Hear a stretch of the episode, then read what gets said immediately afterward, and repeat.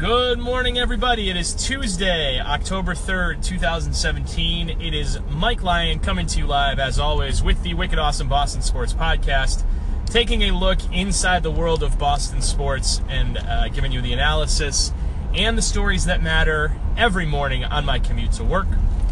And as promised this week, my timing was a little bit off. I have to apologize for that up front. Uh, the I told you this week was jam packed yesterday, and I get kind of gave you the outline for what we're going to do, and we're going to stick to that outline. Uh, today is Boston Bruins Day. The Bruins uh, are scheduled to begin play in the regular season this Thursday at home against the Nashville Predators. Uh, my timing was a little bit off. The final roster cutdowns uh, are not due until today at 5 o'clock p.m. Uh, the podcast is being recorded approximately this is, it's approximately 8:15 uh, a.m. Eastern Standard Time. So the final roster won't be set until this afternoon. Uh, I apologize for that, but the way this week has gone or is going to go, there's just so much we got to talk about, so much we got to get to. Uh, so we're going to stick to the schedule and uh, give you our best idea of what the Bruins roster is going to look like this evening. We've got a pretty good idea of it anyway uh, and we can certainly take a look at, at, at what they're going to be like in the grand scheme of things uh, in the Eastern Conference and in the, in the, NHL as a whole. So today's Bruins Day. Uh, with any time left over, we'll get to a little bit of perhaps Patriots news, perhaps Celtics news. They played their first preseason game yesterday. Um, but the majority of the show today is going to be dedicated to the Bruins and their roster. Tomorrow, as promised, we will do a full ALC, ALDS, excuse me, ALDS preview for the Red Sox. Uh, the rosters may or may not, may or may not be set before the show starts tomorrow morning. I don't think they're due until tomorrow afternoon as well, but uh, there's not a ton of suspense on the on, on the Red Sox roster. You kind of know what you're going to get there, and, and you certainly pretty much know what you're going to get from Houston. So tomorrow, all almost all Red Sox. Thursday, a Patriots preview, perhaps a little bit more into game one of the Red Sox series.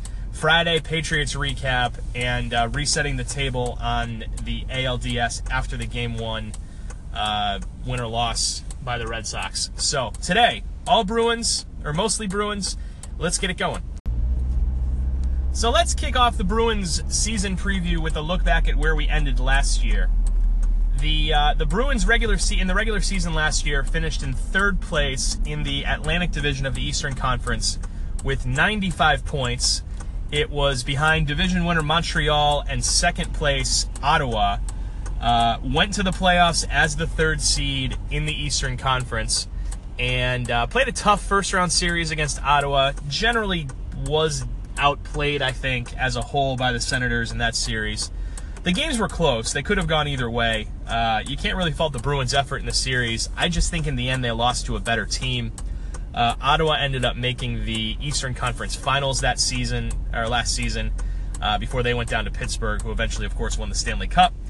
Uh, so the Bruins are looking to improve on that. They did make the playoffs after missing out on it the previous two years, so it was nice to see them back, uh, at least getting some playoff hockey for a team that had uh, been a perennial playoff participant, or has been almost a, a perennial playoff participant in most years since they've been in existence, anyway, since the playoffs have been in existence. So the Bruins got back, got back to the playoffs last year. It was nice to see some playoff hockey.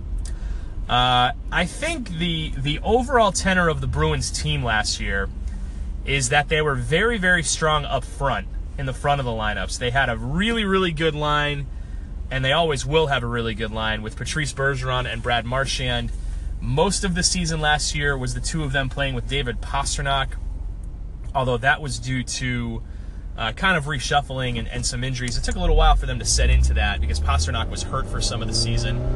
Um, and but they were pretty good with that line. When David Krejci was healthy, his line was also fairly good. He was playing with uh, an awful lot of different guys last season.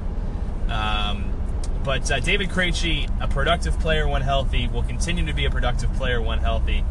So the Bruins got some pretty good, and were at least you know thought to think, thought to, excuse me, have gotten some pretty good production out of their first couple of lines, uh, and certainly in the defensive, in on defense, Zdeno Chara is losing a step, but he's still a really good penalty killer.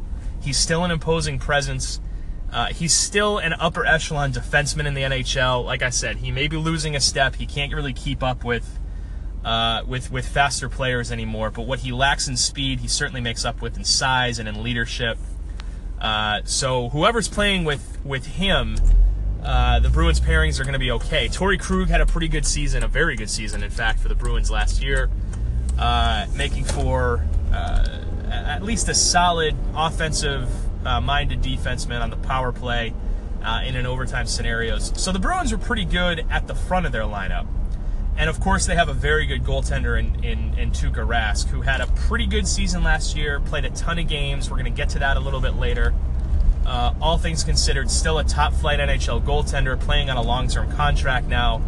No reason to really think about what Tuukka brings to the table. Beyond the front lines, if you will, the front of the lineup, the Bruins were generally thought to lack depth uh, beyond what they could expect out of the likes of Patrice Bergeron and Brad Marchand and Torey Krug and David Krejci and those kinds of guys. And I think that kind of bears itself out in the statistics. They just they didn't get a lot of scoring beyond those guys, and they got a lot of defensive lapses beyond. And even you know Chara probably had a down year by his standards, but certainly beyond the first pairing, the first pairing and a half on defense, the Bruins were prone to an awful lot of defensive lapses last year. So one of the things that the Bruins really need to needed to focus on in the offseason was uh, creating depth for themselves and creating scoring chances and uh, defensive pairings that are going to last, you know, beyond when uh, Coach Cassidy rolls out the first couple of lines and the first couple of pairings. And the Bruins did that in a somewhat unique way, not an unheard of way. But instead of going out to the free agent market, because again, they, they, they've been burned by a couple of big contracts. Uh, the Matt Beleskey contract does not look good, although he looks like he's going to make the team. A little bit more on that a little bit later. Um, the Jimmy Hayes contract was a terrible one, and they, in fact they bought him out. He's not on the team this year. That is that should be a surprise to absolutely nobody. Uh, so they, they've been burned by a couple of big contracts in the past. So they didn't go the contract route this year.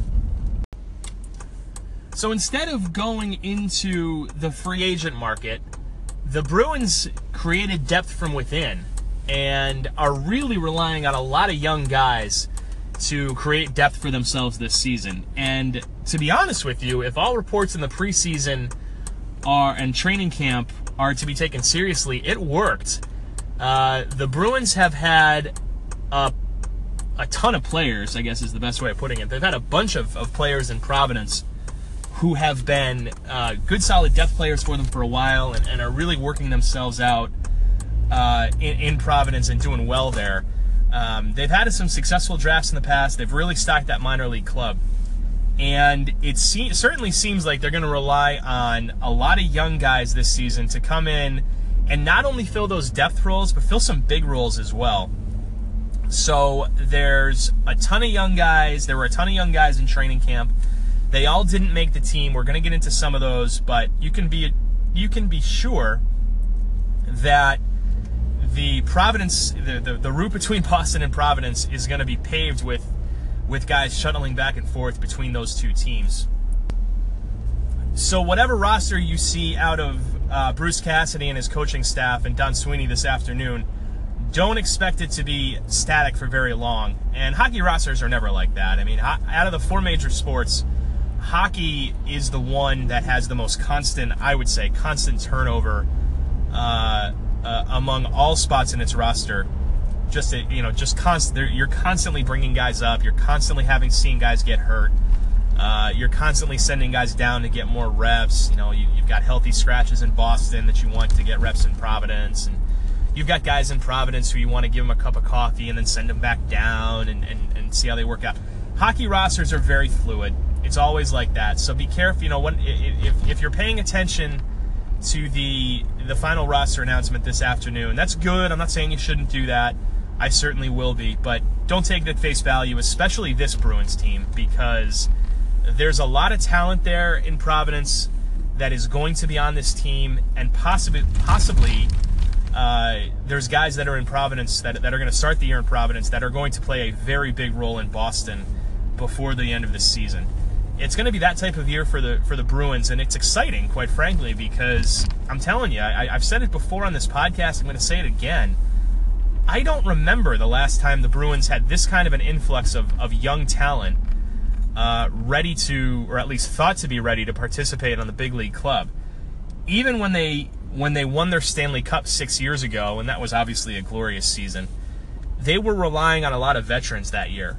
Uh, Patrice Bergeron was still was a you know he's been around the league for a while.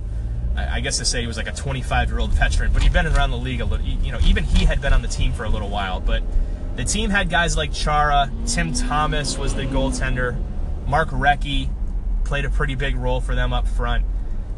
They had a lot of guys like that. Dennis Seidenberg, who had been in the league for, for, for several years. They had a lot of guys like that up and down that roster who uh, who were being relied upon you know, as, veterans and, and weren't really part of the, the youth movement. The, the youth movement was starting for the Bruins at that point, but it hadn't really reached its it, where it is now. That's for sure. And it, like I said, it, it, just seems like the Bruins for forever have been relying on on veteran guys, guys that have been around for a while, guys that they've brought in in the off season. And that's not to say that this Bruins team won't be like that. I mean, the the, the most important forward on the team has been there for what appear what seems like forever, Patrice Bergeron, and, and you know, there's no reason to criticize Bergie or, or anything that he brings or anything that he's done. It seems like Brad Marchand has been there. I mean, Marchand was a 20 year old rookie in 2011 uh, when they won the Stanley Cup, so he's been there a while. Chara's obviously obviously been there a while. Uh, Tuukka Rask has obviously been there a while now. So it's it's not like this this Bruins team will not be relying on veterans, but there's a ton of young talent up there that's going to be playing with these guys. And like I said, that's that's very refreshing to see the Bruins go in that direction. Criticize Don Sweeney all you want, and some of it may be legitimate criticism. One thing you can't criticize him for is he's not hesitating to rely on young guys and to, and to trust young guys to play big roles on this team and, and, and to kind of give him the keys to the kingdom for the future. So, uh, kudos to the Bruins for focusing on the youth movement. You're going to see it a lot this season, and I think it's a good thing and a breath of fresh air for a franchise that could use it. So, take a look at the team for the season as we're coming up. And again, we're, we're, we're, we're sort of projecting this. In fact, we're not just sort of projecting this. This is what we assume, largely assume, is going to happen when the final rosters are set. Again, at press time or at at, at recording time of this podcast, we don't have the uh, the final roster set in stone uh, for the Bruins this season, but we're assuming, or, or, largely assuming, this is what it is generally going to look like at least when the roster is set at 5 o'clock. If anything changes, anything big changes, we'll do our best to update you on that uh, as the week goes on.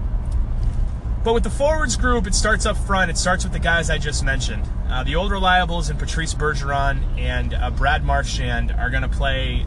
Well, depends on. I mean, what, what the Bruins like to say, it's it's one of their top six. This line is one of their top six. Their top two lines are somewhat interchangeable. They don't have a first line and a second line. They have these top two lines. Uh, Bergeron and Marchand are standbys. They had a, both had great seasons last year. Marchand especially had a great season. Made the All Star team. Scored a few goals in the playoffs. Um, Marchand is a pest for certain. You wouldn't want to play it. You don't like playing against him. Pretty much everybody else hates him. But when he's on your team, you really love to see the kid play. He, he's a worker. He scores goals. He takes penalties. He, he, he, he fights penalty. He does penalty kills sometimes. He does everything you could ask. The only guy who might do it better on him than this team is Patrice Bergeron, who is one of the best face-off guys in the league.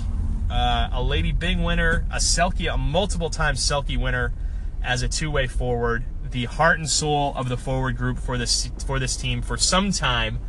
There is no reason to expect that to change, barring an injury, of course. Uh, you would think that the Bruins are going to depend heavily on both Patrice Bergeron and Brad Marchand as the season goes along.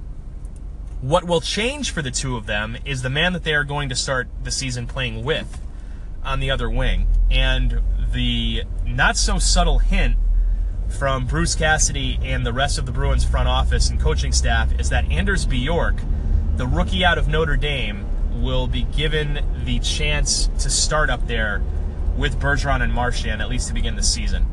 And if you've watched this kid in the preseason, and if again, if you've heard what the coaches have said about him, that's no surprise. They really, really like this kid.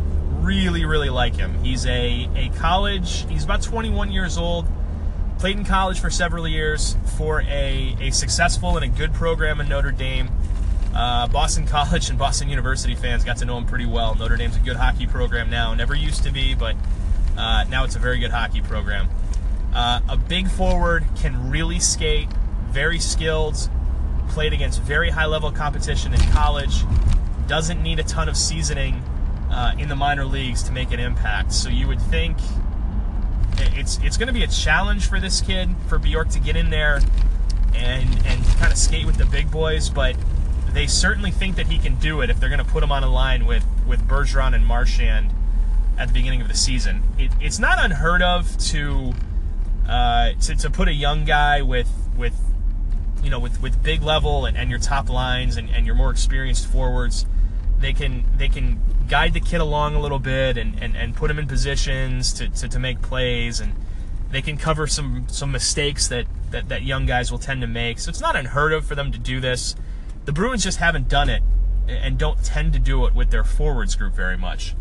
They will put young guys on defense, especially next to a guy like Zdeno Chara. They did that in the playoffs last year with Charlie McAvoy, and we'll get to him, certainly get to him a little bit later. But the Bruins don't tend to do this very often, or maybe they just haven't had the chance to do it very often.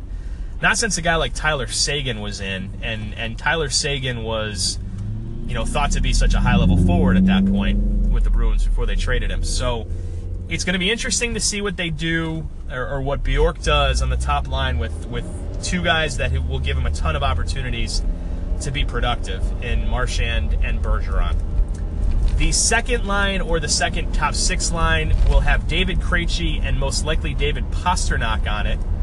The Czechoslovakian connection. These two guys played very, very well at times last season. They've clicked together in the preseason Pastrnak spent a good deal of time when he got healthy on the Marchand and Bergeron line where he was productive. It would appear that they are good to go with uh, Krejci and Pastrnak uh, playing on a line together. That makes a lot of sense because Krejci's game is much more facilitating than it is scoring. Pastrnak is potentially the exact opposite. He is a scorer first and uh, a passer later, Krejci the exact opposite. So putting these guys together uh, makes an awful lot of sense when you think about the strength of, strengths of their game. As long as they are healthy, uh, again, you don't think there's a ton to worry about with those two guys. Uh, Pastrnak had a, uh, a somewhat lengthy contract dispute in the offseason. He would have been a restricted free agent I think the following season, following year, if they didn't get the, that extension done, but they did get the extension done for Pastrnak. Uh, so Pasta's in there. No need to worry about his contract. Krejci is locked up and was locked up a little while ago. The only thing you wonder about this group is they're both of these guys were have been injury prone, uh, and and Pasta hasn't been in, and you know hasn't been in the league that long, but he's missed some time. Krejci tends to get hurt every season and miss some time. So you wonder how long this group can kind of hold it together. Uh, if they can have the, uh, the, the the resilience and, and the you know the ability to play in so many games that, that guys like Marchand and Bergeron seem to have. I mean, it never seems like Marchand and Bergeron are hurt for long stretches. I'm, I'm certain it has happened, but it, it, it, you know not since Bergeron got plowed into the boards several years ago has it happened, and, and his ability to come back from it's pretty remarkable. But uh, it never seems like those guys are hurt for a, a ton of time, and um, so your hope you're hoping on on that uh, Krejci and Pastrnak line is that those guys can maintain uh, their levels of play and, and stay uninjured for a while. If if they do, then they'll be productive. The guy that they are likely going to play with is Jake DeBrusk, who is also a rookie and has spent some time in Providence, a, a draft pick for the Bruins a couple of years ago. I think it was back in 2014 when they picked him. And it appears that DeBrusk is going to be the guy who plays next to Krejci and Pastrnak. Here's another one of the young guns that the Bruins are going to ask to make a big contribution early. Uh, this guy has an NHL pedigree. His father played in the league for several years. He's been very productive as a scorer in Providence. The Bruins have thought highly of him for some time after they drafted him, and they drafted him pretty young. I'm pretty sure they drafted him drafted him as an 18 year old. So they've been patient with him, and uh, but I guess not too patient because they want to bring him up now and put him on a second line. They obviously feels like feel like he's ready. So here's another young guy who they think is going to make a pretty big impact playing alongside Krejci and Pastrnak. So those are your top six, your top two lines. Beyond the top six is where it gets very interesting. And I don't think anybody knows for certain who's going to be in that top six and what the line combos are going to look like. What we do know is that neither, you know, neither the third line or the fourth line are going to feature two young guys that may certainly be called up later in the year, but some thought would, would make the team out of training camp. And those are Jakob Forsbacka, Karlsson, JFK, and Danton Heinen. Uh, neither guy makes the team straight out of training camp. They were both sent to Providence earlier this week. Both of these guys, you figure, are going to see time in Boston before the year is up, but neither will be on the opening day roster. So who does that leave? I'm actually going to jump to the fourth line for a second because I think we can safely assume that both Tim Schaller and Riley Nash are going to be on the fourth line. Uh, both of these guys were key penalty killers for the Bruins last season. They are big. They're defense for, defensively minded first. Nash can score a couple of goals here or there if you get him going. But Nash, Nash especially was a valuable player for the Bruins last year. Uh, again, he, he can get you a couple of goals here or there, but he's much more valuable to them on the penalty kill and defensively. Uh, they're not afraid to go against uh, opponents' top lines and, and, again, throw their body around and get dirty. Schaller was a consideration to not make the team out of training camp, but the fact that they've sent so many young guys down and there's not that many bodies around uh, right now, you would have thought that if, if Schaller was not going to make the team, that the Bruins would have cut him earlier than they did in order to get him another opportunity. Uh, the fact that he's still here again at 8:30 in the morning on uh, Tuesday, right before rosters are cut, makes me think that both him and Nash are going to be on the team and be on the fourth line. Now, the open questions are who are they going to play with? And what is the third line going to look like? Because the third line is kind of way up in the air. There, there's a lot of different guesses as to what they're going to do. But I'll give you my best idea. I think Sean Kuraly deserves a roster spot and probably should be on the fourth line with Schaller and Nash. And again, I could be wrong about this. I don't know what they're going to do with Sean Kuraly. Um, and again, if he goes to Providence, he I can say with almost near certainty that he will see time as a Bruin this season, a Boston Bruin that is, one way or another. But if I were if I if I were Bruce Cassidy and the coaching staff, I think Sean Kuraly deserves the spot here's a kid who came in, was on the roster all through the series against Ottawa last year, scored a few goals in that series, threw his body around, was not afraid to take on some some some faster players, some bigger players. Uh, a guy that he's you know he's already proven in pressure spots can help this team. I think Sean Kuraly deserves a roster spot and should be uh, at least a consideration for that third or fourth line. So he's a guy who's certainly in the mix. And that leaves the third line. If we say the fourth line is going to be Schaller, Nash, and Kuraly, you've got a few guys for not as many roster spots on this third line. Um, the most notable names to consider would be David Backes, Ryan Spooner, and Matt Beleskey. And barring any disaster, I think Backes is a pretty sure pretty sure shot to make the roster. It's tough to say that sure shot, but after you talk for a while. Backes is a, vet- a veteran presence, was an assistant captain last year, had a down season by his standards. A lot of people questioned that contract when it was signed. I wasn't necessarily one of them because I thought Backes could help this team. Uh, he certainly did have a down year. Um, they moved him around a lot on different lines. They moved him up with Krejci. They moved him up with, with Pastrnak a couple of times. They moved him back. He had some injuries that slowed him. But I think Backes is going to make the team, either as a center or as a wing on that third line. Now, who plays with him? Again, I think they're going to give Matt Beleskey one more chance. I think Beleskey, it, by all accounts, has looked pretty good in the preseason. He's skated well. He's he's thrown his body around. He's I don't, I don't you know I haven't kept track for you know I'm sorry to say I, I haven't kept track of preseason stats, but I think he's been in the goal column uh, once or twice. I think the Bruins are going to give Matt Beleskey one more chance to prove that he deserves the contract that he got. And if he has another down season, don't be surprised to see that contract be be amnestied and, and, and then them drop him. But uh, I think Beleskey's going to get one more chance. It, uh, you know, again, for if if no other reason than the contract is pretty formidable, and you know you you want to see if you can get value on it before you give up completely. So I think Backes and Beleskey get there, and if I'm going to put two veterans on the third line, I might as well put a third one in, and I'll put Ryan Spooner there. And Spooner, it, the difference between Spooner and guys like Backes and Beleskey is that Spooner is still relatively young. It seems like we say his name every year um, in the Bruins lineup, and you wonder if he's going to make the team, but he's not an old guy. I mean, I think he's only in his mid 20s. He's a guy who has certainly shown flashes before, but has never proven himself to be a, a top, a, a bona fide scoring threat. Uh, I mean, here's your chance. If if you really have a rejuvenated Matt Beleskey next to you, and you really have David Backes on the other side or in the center, I don't know where they'll, where they'll play these guys, but uh, somewhere around you, there's going to be some opportunities for Ryan Spooner there. And again, you're not going to see this all season unless they click. And you know, like I said, I, I certainly hope that they click and, and generate scoring chance after scoring chance after scoring chance for the Bruins. But on paper, this is a line that could work. It's not the fastest line in the world.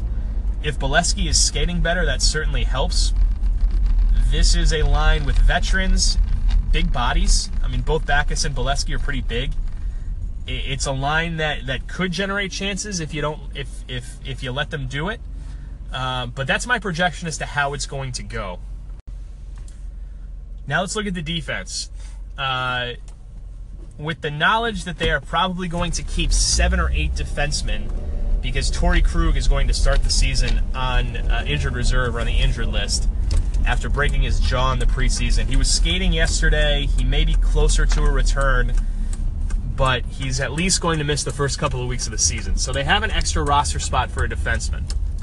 Uh, started up front, Zdeno Chara is the captain, not going anywhere has certainly lost a step over where he has been. He's not playing at the same level that he was, say, you know, six years ago when they won the Stanley Cup.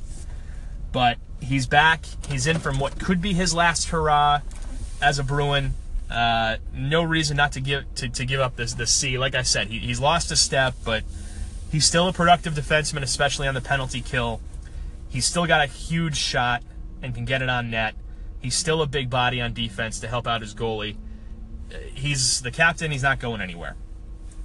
The question is, who does he play next to? And most roster projections have him playing next to Brandon Carlo right now, who is another one of these young guns, although he was a, a big factor last season for the Bruins. Another one of these young guys who the Bruins are going to count on for big minutes this season.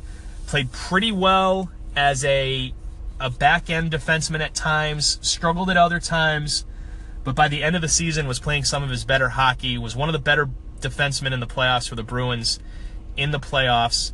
And uh, so, so most projections have Chara and Carlo at least starting the season off together. The other guy who is going to play an enormous role, and I think maybe generating the most excitement out of anybody in the young gun ranks for the Bruins, is Charlie McAvoy. And if you watched the playoffs last season, you understood why.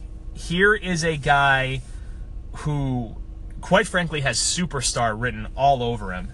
19 year old kid, moves the puck, skates extremely well, not afraid to be physical, a good passer, a good puck handler, a very good overall defenseman, and, and seems like he was. They, they, I think, although I could be wrong, but I think game one of that series against Ottawa last year in the playoffs was his first NHL game if it wasn't, then it was his like third or fourth because they were they only got him into a couple games at the end of the year.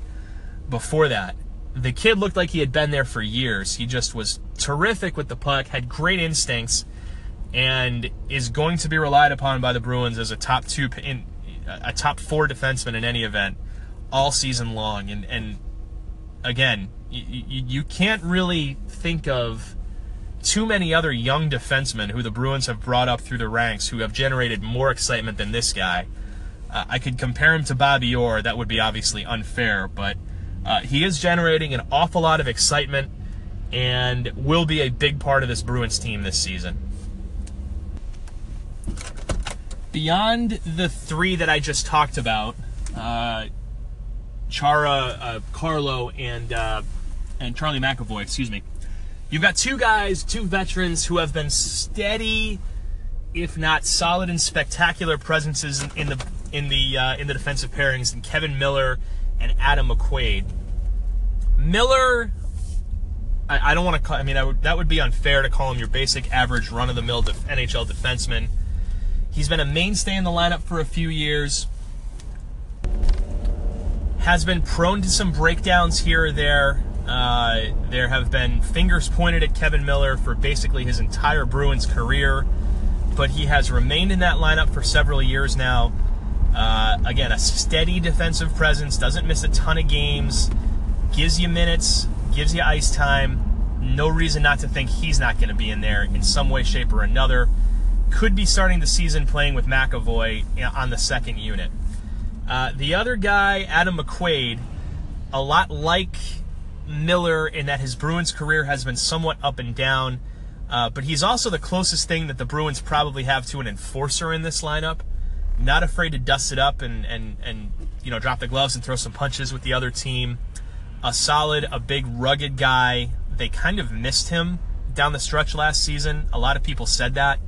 Uh, Torey Krug actually mentioned he really likes playing with Adam McQuaid and, that could certainly be your third or second defensive pairing if and when Krug gets back. He could be playing in the same uh, pairing as, as McQuaid when they want to roll those lines. So both of those guys, in all likelihood, are going to be in your your defensive pairings one way, shape, or you know one form or another.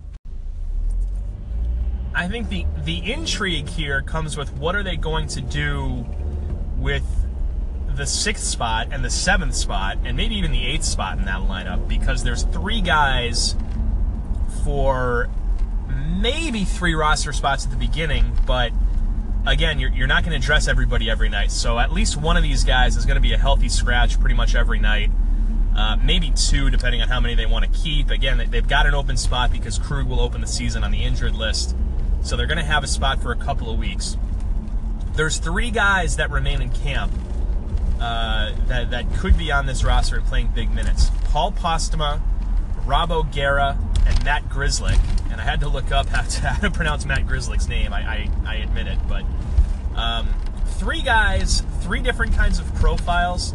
Paul Postma is a guy who they signed in the offseason. He's been in the NHL for a little while, has some experience under his belt, played fairly well in the preseason, scored a couple of goals for them.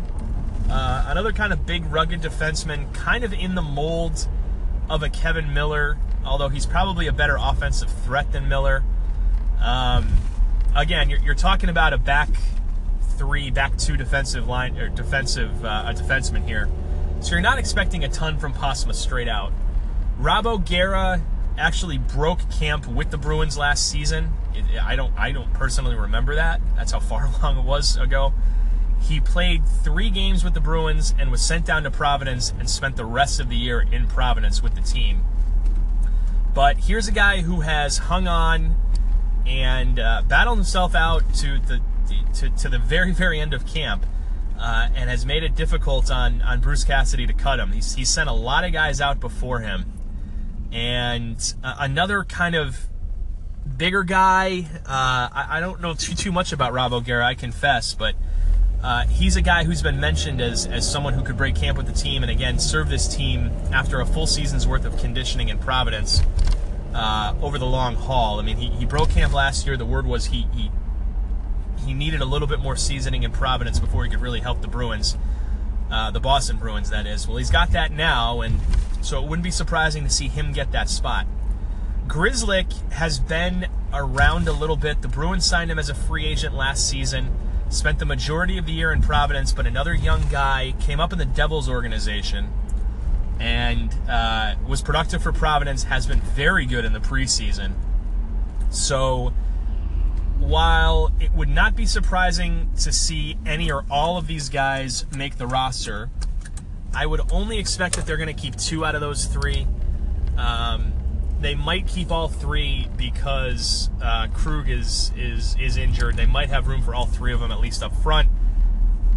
At least one, if not two, of those guys, if they keep all three, are going to be healthy scratches because the the Boston top five at least defensemen seem pretty set, barring some injuries, with Krug being on the bench. And when Krug comes back, the top six are, if everybody continues to be healthy and continues to play the top six seem pretty well set for the Bruins. I mean, you're going to have Chara and Carlo, McAvoy and Miller, and then Krug and McQuaid. I, I don't see much in the way of, of, of controversy there. The, the intrigue in this roster is going to be up front with the forward positions. So, you know, you can talk about Postma, O'Gara, and uh, and Grzelcyk all you want. I don't think all of these guys are going to be there long term. And when Krug gets back, you're going to be looking at a completely different defensive defensive setup. So that's how the defense looks. It's a much stronger and, much. It, well, the one thing you can say about it is it, it's a much deeper position than it has been for the Bruins in the past, and uh, you know you like where the defense is heading, especially with McAvoy in the lineup now for a full season. You don't need to say too much about the goalies on this team, and I won't say too much about them because I've spent a lot of time talking about the others. Tuukka Rask is your starter. They want to get him a little bit less work this season. He played 65 games last year. Bruce Cassidy thinks that's too many. Anton Khudobin remains the backup. They put Malcolm Subban on waivers yesterday, trying to sneak him back into Providence to play alongside Zane McIntyre down there. So Khudobin is going to be the backup, at least in the beginning. They're probably going to get him some starts early on in the season to see if he can establish himself. But as long as as Tuukka is there, he's the starter and he's still one of the best in the NHL. So there's no real need to talk too much about the goaltenders here. It's pretty set. So as far as my thought on where the Bruins are going to be this year, I think the Bruins are going to be a better team overall than they were last year. The problem is the Eastern Conference remains fairly loaded. The Washington Capitals are very good again. Playoff struggles notwithstanding, they're going to be excellent again. The Pittsburgh Penguins are back to back Stanley Cup champions. They're going to be excellent again. The Montreal Canadiens, people think they're going to take a step back because they lost a couple of pieces. I still think they're going to be excellent again. They're still led by Carey Price, best goaltender in the Eastern Conference, some would say. Uh, they're going to be just fine. The Ottawa Senators are going to be very good again with Erik Karlsson and the scheme that they run. Um, they're going to be excellent again. The Toronto Maple Leafs are a team that's on the come. Uh, had the same exact same number of points as the Bruins did last year, but the Bruins beat them in a tiebreaker for the the third spot in the East. A team on the rise and a team on the come. The the Columbus Blue Jackets had a good season last year. At one point, won a ton of games in a row. I forget what it was the point is the East is absolutely loaded. So you could very easily see the Bruins win, I don't know, three or four, five more games than they did last year, get into the hundreds in points, and not make a dent in the standings. Um, the one thing the Bruins are going to have to do better this year than they did last year is figure out how to beat Montreal and Ottawa. They were not good, excuse me, against either team for throughout the majority of the, the regular season. They've really struggled with Montreal in recent years. Uh, they've got to figure out a way to do better with them. They do pretty well against the rest of the conference. They actually play uh, the Penguins and, and the rest of that conference pretty tough. But um, so, uh, what am I projecting the Bruins are going to do? I think the Bruins are a playoff team again. Uh, I, I, think they, they they are certainly an exciting team. They still have they have a, a, still have a lot of talent up front, a lot of veteran talent that can get them back there. Um, I'll pick them to get back to the playoffs. I'm gonna pick them actually. I think in the exact same spot that I picked them last year, only because I don't think it will be for a lack of of uh, uh of effort or you know the the. I actually think the Bruins could easily improve on what they did last year. I just think the East is very very stacked and it's going to be tough to make a dent, a heavy dent into that conference, just because there's there's so many teams at the top. So I'll pick them to get back into the playoffs. I'm not going to pick them to win the Atlantic Division. I wouldn't be shocked if that happened. I would be a little surprised. I don't think they're as good as Montreal yet. I don't think they're as good as Ottawa yet, but I think they're getting there. And I think what you're going to see from from the Bruins this season is a huge influx of young talent. You're going to see a lot of guys in and out of that lineup uh, as Cassidy tries to to to, to see who's going to stick and who's not. Uh, I think it's going to be a really fun year for the Bruins, and I think they're definitely going to be worth watching. A couple of tips uh, if, if, you're looking to kind of get into the get into hockey a little bit more. The Bruins have an excellent excellent web and app presence. Their app, uh, the NHL kind of took control of, of, of all the team apps a couple of years ago, but they didn't replace the folks that are covering them. So there's some good vet, there's some good articles on the Bruins app. Uh, if you go to if you download the NHL app and you select your, the Bruins as your favorite team, you'll get that coverage. Uh, great way to follow them. They have a very very good social media presence as well. In fact, I'd venture to say that the Bruins the Bruins' technological presence between social media, the app, and the website is the best out of any of the four teams in the Boston area.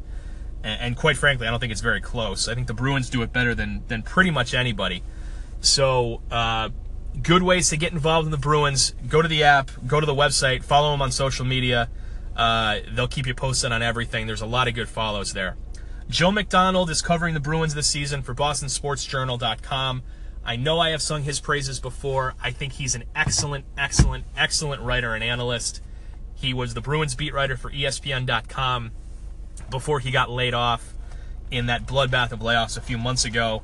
Greg Bedard very smartly picked him up and uh, made him the Bruins beat writer for uh, BostonSportsJournal.com. So get on there, subscribe if you can. Military members, by the way, you get free subscriptions to that. Uh, just contact Bedard and he'll hook you up with it. Uh, but uh, McDonald is a great, great, great follow for all things Bruins related, and uh, BostonSportsJournal.com will have some good stuff uh, throughout the season on the Bruins. So, some good ways to get involved in the Bruins this season if you're looking to do it, and uh, enjoy the season. It starts on Thursday. So that's our show for today. Uh, like I said, a ton of Bruins coverage today. Tomorrow we're going to do wall to wall Red Sox. we're going to talk ALDS. We're going to talk about pretty much anything related to that series. And I expect we'll get into a prediction. We'll get into the matchups. We'll have better idea of what the uh, the lineups are going to be, and uh, we'll go wall to wall Red Sox with it. We'll try to get to the Patriots a little bit at the end to talk about the injury report. Didn't have time for that today. Not sure if we'll have time for that tomorrow. We may just roll that all into the uh, the preview on Thursday for the game against the Buccaneers. But for now, this has been the Wicked Awesome Boston Sports Podcast. And uh, enjoy your Tuesday, everybody. Make it a great day, and uh, we will see you tomorrow. Bye, everybody.